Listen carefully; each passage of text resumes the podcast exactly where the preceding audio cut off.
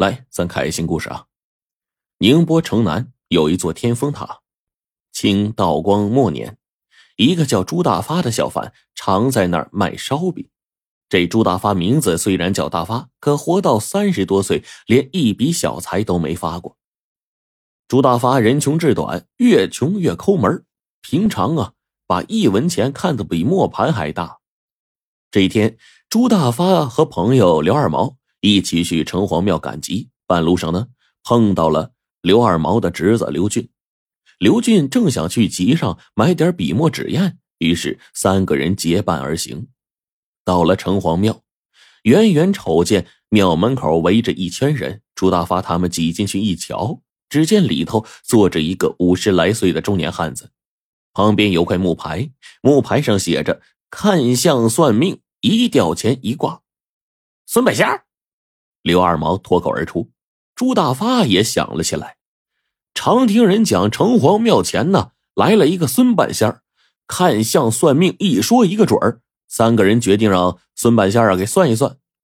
首先呢是刘二毛，孙半仙儿给他看了看面相，然后立刻呀笑道：“你府上要添个大胖小子。”刘二毛的老婆已经怀孕六个月了，听到这话乐得合不拢腿啊，不对，合不拢嘴。高高兴兴的付了挂钱，接着轮到刘俊了。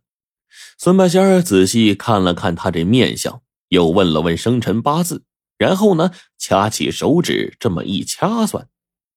片刻之后，孙半仙是满脸堆笑，冲着刘俊就拱手：“恭喜恭喜呀！少则一二载，多则四五年，小官人必定可长得意。”刘俊听了，心花怒放，许愿说。如果真如此，小生一定重礼相谢。孙半仙拍着胸脯保证：“如果在下看走了眼，小官人只管砸了这挂摊刘俊那喜滋滋的摸出一吊钱，双手奉给了孙半仙最后轮到了朱大发，孙半仙同样给他看了面相，然后问过生辰八字，随后孙半仙就闭上眼睛开始掐算起来。过了好一会儿，孙半仙突然站起来，拍着手说：“哎呀，这位仁兄的命相了不得呀！若干年后发财当大官一旁的刘俊和刘二毛是连连惊呼，对朱大发羡慕不已。这朱大发却撇了撇嘴，半信半疑的说：“我一个卖烧饼的，还能发财当官孙半仙吃了一惊，凑近朱大发仔细瞧了瞧。朱大发也被看得心里直发毛。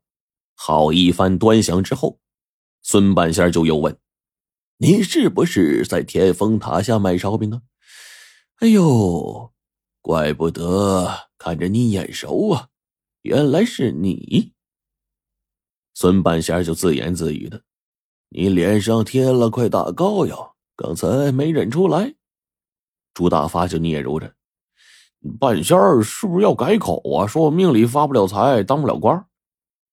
孙半仙连连摆手，斩钉截铁的说：“哎，喂喂喂，没看错，你命里有财运，也有官运。不过，呃，你虽然会发财，会当大官但最后要死在一文钱上，而且死得很惨。”听到这一番倒霉话，朱大发马上瞪起了三角眼。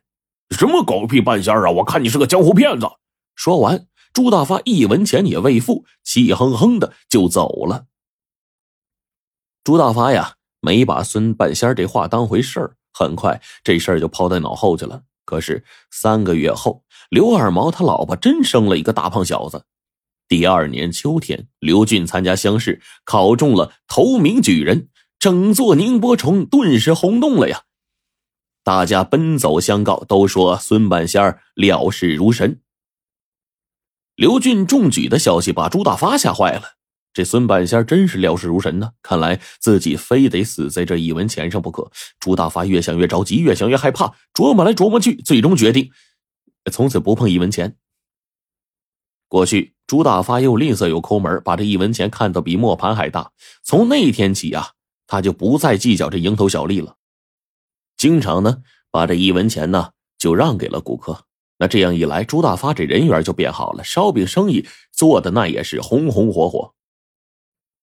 没过多久，朱大发呢有了点积蓄，不再卖烧饼，改行做水产生意。卖水产的时候呢，朱大发仍是把一文两文的零头让给顾客，赢得了好口碑。水产生意也是做得很成功。几年下来，朱大发呢就赚了一大笔的钱。鸦片战争之后，宁波成了五口通商的城市。头脑活络的朱大发瞅准时机，跟英国人做起了洋布生意。在卖洋布的过程中呢，朱大发就恪守啊和气生财的这么个原则，继续把小利让给客户，博得了各方的一致好评。洋布生意啊利润丰厚，朱大发赚了个盆满钵满。此时，太平天国运动爆发，战事愈演愈烈，朝廷连年增加军费，国库日渐空虚。为了筹措银子，吏部悄悄出售官爵。江南一带不少财主啊，买了吏部签发的委任状。有个阔少借了朱大发一笔钱，用一张知县的委任状做抵押。后来阔少还不了银子，委任状就归了朱大发了。朱大发呀，上下打点了一下，用这张委任状补了一个七品知县，哎，风风光光的上任去了。